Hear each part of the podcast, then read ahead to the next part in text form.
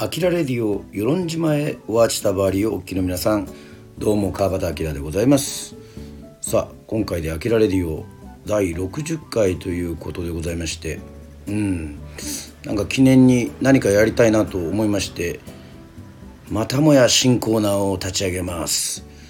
まあ新コーナーといってもいっぱいねやっててまだそんなに続いてないコーナーもあったりとかするんですけどもまあ、私あの本は好きなんですけどなかなかちょっと時間のない中本読めなかったりするのでズバリ今回の新コーナーは本を紹介するコーナーで音読のすすめでございます。はい。こうやってラジオ形式にね音読をする時間を作ればね大好きな本だって読みながら内容を理解できるということでございましてはい。いいんじゃないかなというふうに思っております。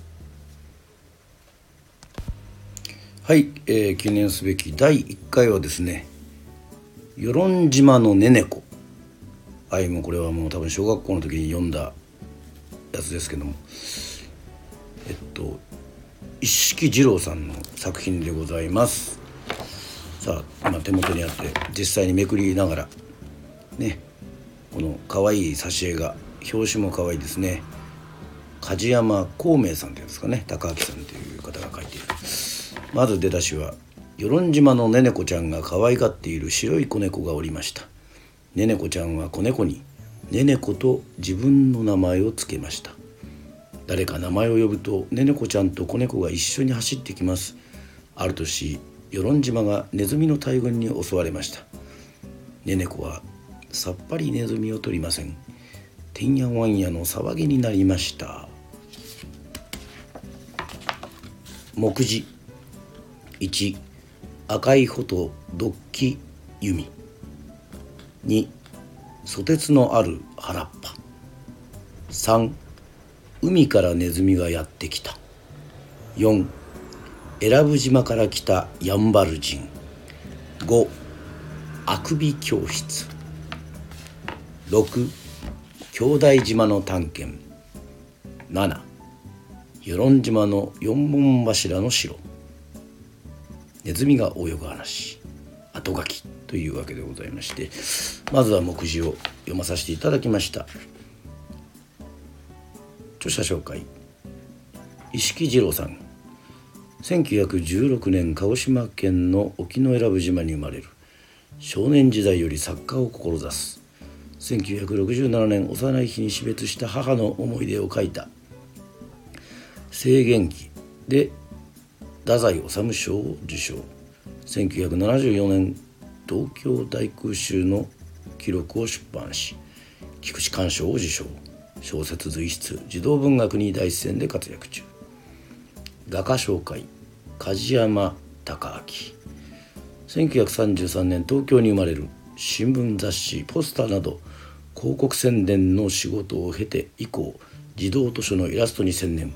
作品に「ウフアハハ」「鬼を飼うゴロ」「猫と茶釜の蓋」「草鍋草なめどん兵衛」他多数があるということでございまして。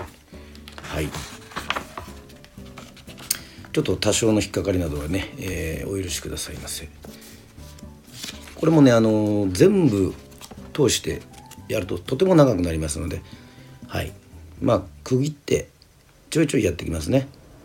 はい。1赤い穂とドッキ海百合の浜は与論島で一番美しいところです。与論島は亜熱帯の暖かい小島です。南に沖縄本島北の水平線には沖永良部島が霞んで見えます。この与論島は鹿児島県大島郡の中にありますが昔から沖縄の影響を強く受けていますので風俗や習慣が本土とはかなり違います。それに熱帯地方に近いので岸にはヤシやパイナップルの木が茂り海にはさまざまな形をしたサンゴが生え透き通った海水の中を色鮮やかな熱帯魚が泳いでいます。本土とは様子の違う別天地です。今からちょうど100年近い昔の春先のある晴れた日のことです。この百合の浜に一艘の栗船が着きました。栗船は大木をくり抜いて作ります。これだけでは船として小さくて使えないので板を継ぎ足して帆が上げられるようにしてあります。風がない時は帆柱を倒して炉や貝で漕ぎます。主に漁師が沖へ出て魚を取ったり近くの島々を売り歩いたりするのに使いました。この船は沖にいてもすぐに分かります。波頭に波頭に乗って浮いたり沈んだりしていても赤い帆が目立ちます。遭難してもすぐに分かります。そのためでしょうか。穂に使う布を豚の血で染めて真っ赤に仕上げます。その栗船が一層与論島の百合の浜に着きました。栗船には漁師が一人乗っていました。もう年寄りです。髪の毛も顎ひげも真っ白です。長く伸ばしているわけではありませんが日焼けして真っ黒な肌に白く光っています。年寄りでも体はたくましく小屋海で栗船を軽々と操ることができそうです。老人の栗船は舳先に変わったものがつけてあります。鉄砲と弓を一緒にしたような形の道具です。ドッキ弓と言います。この辺りの島々は昔よく海賊船に襲われました。そのような時に島の男たちはこのドッキ弓で敵を防ぎました。戦の道具です。鶴に矢をつがえて放つと遠くまで飛びます。今は武器として用いることはありませんが栗船のお守りとして大切に扱われています。めっきり少なくなって今ではドッキ弓のある栗船は珍しくなりました。網を作る糸で舳先にしっかり結わえてあります。栗船の底がやがて砂地につくと漁師は怒りを投げて帆を下ろしました。栗船は波に揺られ一旦渚に舳先を乗せかけましたが引き波に戻され流されるよう流れようとするところを怒り綱に引き止められました。怒り綱は栗船の舳先と水中の砂地を力強く結びます。年老いた漁師はビクを小脇に抱え栗船を降りました。水の中を歩いて砂浜へ上がります。浜は広く明るいばかりで人の姿はありません。漁師はそのまま村の方角へ歩いていきます。栗船には船を漕ぐ貝の丘に海に潜って魚をつく森や網それに水を詰めた竹筒というようなものが友の方に積んでありました。漁師の後ろ姿が砂浜から見えなくなりました。するとその荷物の額から影からネズミが一匹出てきました。あまり大きくはありません。黒いネズミです。頭が小さく口が尖って丸い耳をしています。目立つところといえば尻尾が太くて長いこと。その尻尾にもバラバラと毛が生えていました。ネズミは荷物のおかげでちょっとの間だけじっとしていました。鼻を突き上げて匂いを嗅ぐような素振りをしています。二足三足前に出てきました。やはり鼻がひくひく動いています。口は結んでいます。黒い目は何を見ているのか動きません。瞳が半分浮き出たような出目でガラス玉のように冷たく光っています。ネズミはもう一度前へ出ました。荷物の上に乗っかっています。人間のようにキョロキョロと周りを見ません。ただ一心に空気の中の匂いを嗅いでいます。ネズミが怖いのは人間だけではありません。空から狙うものもあります。蛇や獣に食べられることもあります。だから用心深く周りの様子を伺っているのです。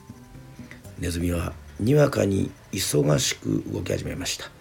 荷物の上から国船の縁へ軽く移ります。驚いたのはそれから後です。全然立ち止まりません。先から怒り綱へと飛び移りそのまま滑り降りるようにかけて降りていきます。怒り綱の先は水の中です。ネズミは海に飛び込む形になりましたが驚いた様子がありません。鼻先を上げ口を結び短い足で水をかいて泳いでいきます。砂浜までわずかな距離です。引き波に戻されたように見えましたが次の波に押し上げられて水から離れました。それからあとは一山に岩陰へ走ります。まるで通い慣れた道を行くようです。たちまち見えなくなりました。岩陰に走り込んだネズミはそれからどうしたでしょう。世の中にいた時のようにじっとしています。それから岩に沿って砂地をしばらくかけていってまた周りの様子を伺います。砂浜から松林の方へ岩は飛び飛びに続いています。ネズミはその岩陰を伝って陸地へ上がっていきます。けれども何番目かの岩陰でまた動かなくなりました。砂地に体をかがめて用心深い姿勢になりました。すると反対側の岩陰から同じようなネズミが1匹出てきました。2匹のネズミはしばらく向かい合っていました。どちらの匹もピクピク動きます。睨み合ったままお互いの匂いを嗅ぎ合ってるようです。船のネズミは松林へ早く行きたい。そんな様子が見えます。いきなり飛び出しました。すると行く手にまた島のネズミが出てきました。今度は2匹です。砂を蹴散らしながらすごい勢いでかけてきます。船のネズミを横飛びに逃げながら3匹の間を置いて松の。松林のに行こうと思いました。その行く。先々島のネズミが走り回って邪魔をします。とうとう捕まりそうになりました。船のネズミは鳴き声を立てて向きを変えました。船のネズミは砂浜に渚へ向けて駆け下りていきました。島のネズミたちは後を追います。船のネズミは波に乗り怒り綱を駆け上がって元の栗船に戻っていきました。島のネズミたちは波打ち際まで追っていきました。栗船に逃げ込んだところを見届けるとまた岩陰へ素早く戻っていきました。それからしばらく時間が経ちました。さっきの漁師が空っぽになったビクを抱えて戻ってきました。一人ですから喋る相手もいません。黙って怒りを上げると貝でこぎながら水際を離れやがて赤い帆に風をはらませてゆっくりと沖へ出ていきました。栗船が戻りに着いた頃は沖永良部島の八雲というところでした。漁師は与論島の百合の浜に着いた時のように怒りを投げて帆を下ろしビクの他に今度は貝を担いで村へ帰ってきました。その後からネズミも丘へ上がりました。陸のことを海で働く人たちは丘と言います。船のネズミは沖永良部島から与論島まで海の往復をしたことになりました。2与論島の船着き場には茶花という面白い名前がついています。周りに茶畑の多いところのようです。この茶花の船着き場を遠くに見下ろす島の斜面に小学校があります。かやぶき屋根の小さな建物で教室は一つだけです。大きな子供も小さな子供もここで一緒に勉強します。生徒はみんなで30人ばかりいます。机が4列に並べてあって小さな子供から順に腰掛けるようになっています。両側に窓はありますがガラス戸はついていません。上に押し上げて棒で支え変わったインドです。板戸です。瞳戸と言います。学校の敷地の中には他にも建物が3つあります。教室の裏手に母屋が1つ先生の住まいです。その隣に小屋が1つこちらは食べ物を作ったり食べたりするところつまり食堂です。島ではクリアと言います。透けて黒いから黒屋がクリアになったものです。その他にもう一つ変わった作りの建物がありました。4本柱の上に屋根裏みたいな部屋がついております。窓はありません。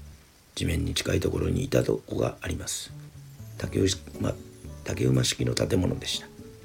これは高倉と言います。屋根裏が蔵になっています。島は普段からネズミが多いのでいつの間にかこういう作りになりました。その高倉に2通りあります。2通りあります。2つ。普通は4本柱です。それより一回り大きい6本柱の蔵もあります。中には嫁俵をはじめいろんな穀物が収めてあります。母屋には4人の家族が住んでいました。男の子が1人女の子が1人それに両親の4人です。お父さんだけでなくお母さんもこの小学校の先生でした。お父さんの先生はたけしという名前です。でも島では物知りの毛先生と言った方が分かりが早いでしょう。鹿児島の獣医さんのところで牛や馬の病気のことを勉強してきましたから島の獣についてのことなら大抵知ってます。だから物知りの毛先生です。でも毛は牛が毛と鳴くから毛とつけたわけではないでしょう。先生の名前は猛烈の毛です。毛先生は黒い縁のまん丸な眼鏡をかけています。島にはあちこちに部落があります。お母さんは茶花の生まれです。花の字を取って花子と名前がついています。だから花子先生です。はじめ子供たちは花子先生のことをおばさんと言いました。でもなんとなくおかしいので毛先生が注意しました。それからは女先生です。毛先生のこともとうとう男先生になりました。子供たちが家に帰って学校のことを話す時男先生から今日はこんなことを習った。あるいは女先生からこんな話を聞いたといった塩梅です。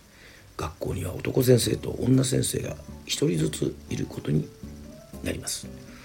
子供は男の子が五郎で妹はねね子と言います。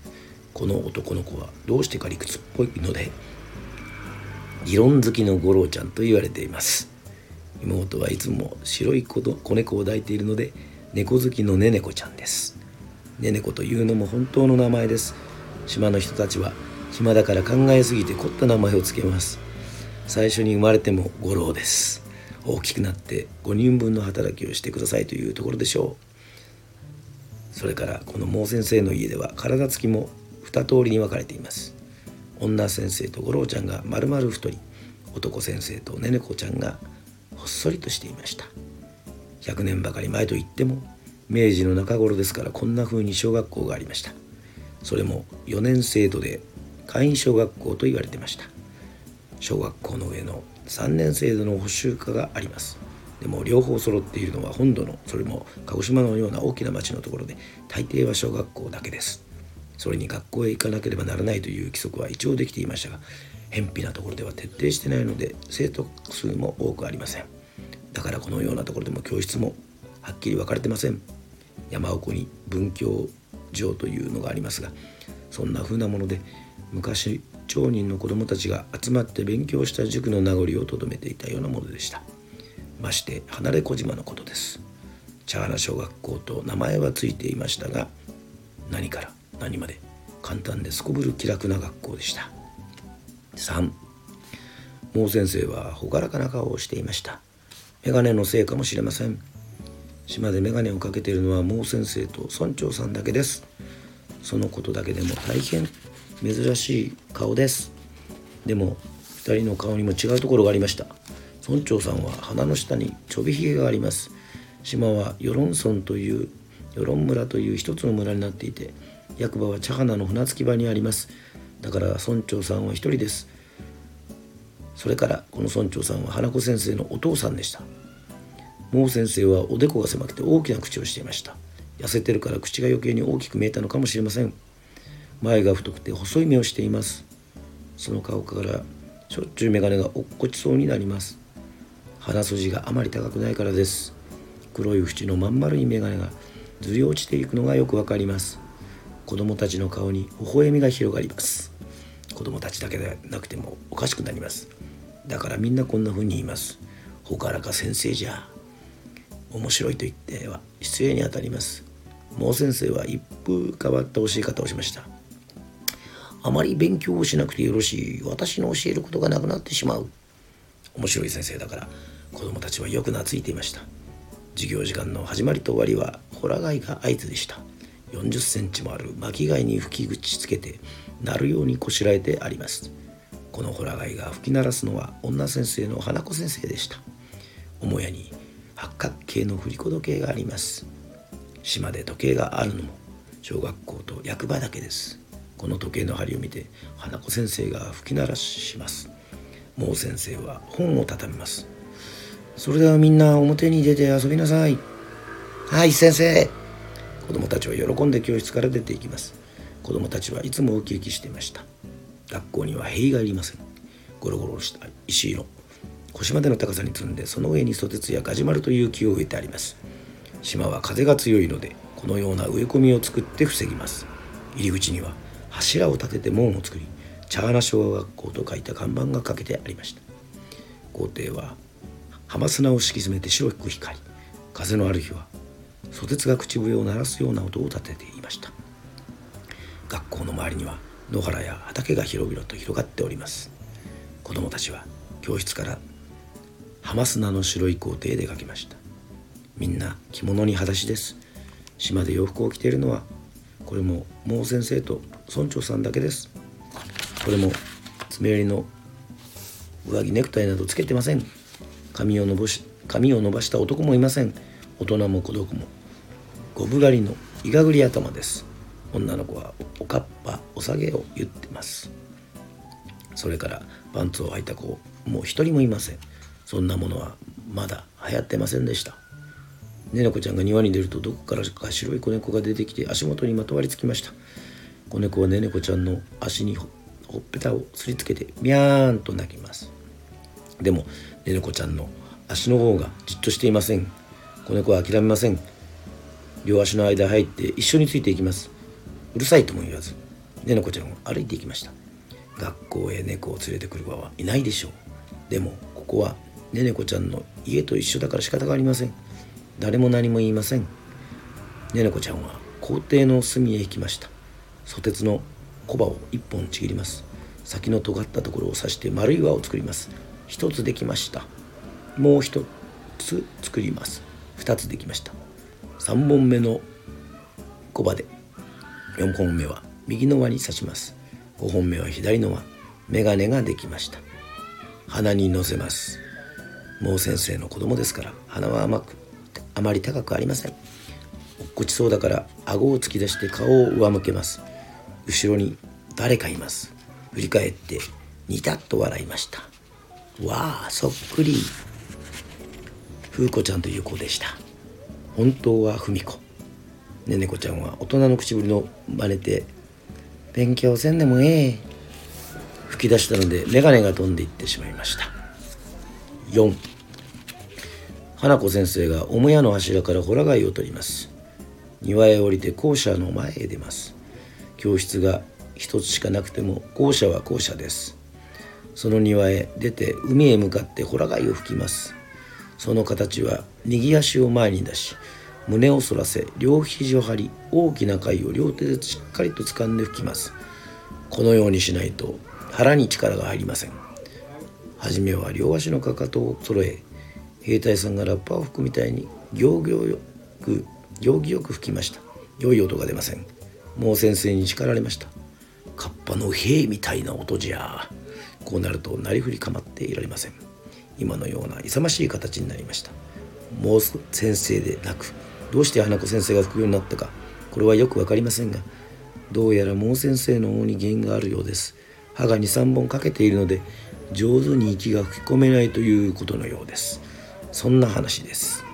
また狭い校庭ですから何もほら貝でなくても良いわけです。時間ですよと大声で呼んでもよう当たります。これもどうしてホラ貝になったかよく分かりません。話によれば役場の村長さんが聞きたいということのようです。ほう島の子供たちが勉強してるな。村長さんはにっこり笑います。それからゆっくり椅子から立ちます。その後村長さんはおかしなことをします。帯を前に結ぶ仕草があって右足を前に出し胸を反らせほっぺたを膨らませ口を尖らせてほら貝を吹く手つきになります。ちょびひげの村長さんは花子先生の真似をしているのでした。島の女の人は帯を前結びで花子先生の帯は紫色でした。村長さんにしてもホラ貝が聞こえるたびに椅子から立つわけではありません。だいたいお昼休みの時だけです。すると役場の人たちはクスクス笑ってこんなことを言います。ご対面が始まった。花子先生は村長さんの一人娘でした。だからそのホラ貝の音は村長さんにはこんな風に聞こえるのです。ブー元気ですよ。ブーブー元気ですよ。お父さん花子は今日も元気で働いてますよ。ブーブー。ホラ貝の頼りでした。このほら貝で子供たちは教室へ向かいます。ねねこちゃんの白い子猫はやはり足にまとわりつきながらついてきます。でも入り口まで行くとすっと離れます。これから先へ入っていけないことを教えられているからでした。ねねこちゃんはこの白い子猫に変わった名前を付けてあります。だから誰か「ねねこちゃん」と呼ぶと一緒についてきます。ねねこちゃんは自分と同じ名前を白い子猫につけたのです。でも字に書くと木はねねこです。この字が一つ違います。子供たちが戻ってきました。もう先生が教壇の上から目で数えます。ひふみよ。567たまには one two three four 5 6 7になることもあります。子供を数え終わるまでの間もう先生を二度も眼鏡を押し上げます。いつもの癖です。うむよし。揃った。さあみんな先生の顔を見なさい。もう先生は授業がを始める時に子供たちの視線をまず自分に集めます。子供たちは顔を上げました。もう先生は次の言葉を言いかけました。ところがどうしたのか。前列の小さな子が目線を下げました。もう先生の足元に目を向けたのです先生はそれに気がつきました。でもしばらく黙っていると2列目の子供も先生の顔から目を落としました。もう先生はがっかりしています。どうしてなんだろうと言いたそうです。先生は黒板を刺す時に使う竹の鞭に手を伸ばしました。叩いてみんなの視線を集めるつもりでした。けれどもその時はだもう誰一人先生を見ている者はありません。後ろの列は腰を浮かせて教壇の下を覗いています。そのみんなの顔に笑いをこらえている表情がありました。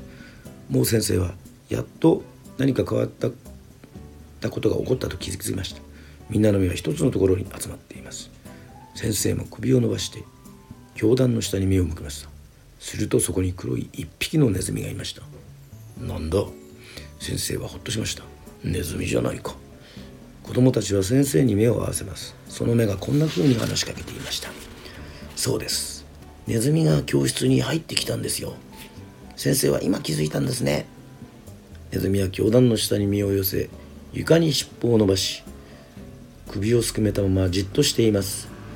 うっかり紛れ込んできたものの人間が大勢いる気配が感じられてびっくりしました。これでは授業になりません。もう先生は「し」と言いました。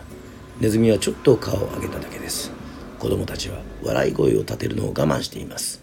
ネズミが逃げてしまうからです。もう先生も困った笑顔になりました。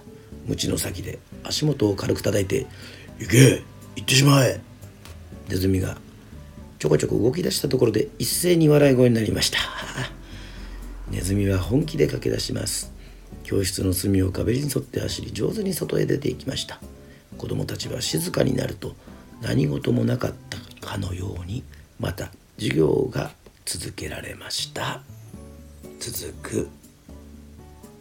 はいといったわけでございましてあっという間の30分近く。でございましたけども、えー、まだ第1でございます、えー、これが7までありますけどもえっ、ー、とはい、え朗読は、え川端明、え与論島のねねこ。はい。ですね。これも与論島にとってははい。とてもとても大事なお話でございますのでまた次回はい。音読のすすめでお会いしたいと思います。新コーナーですね皆さん。それでは「あきらレディオ」また会いましょう。バイバイ。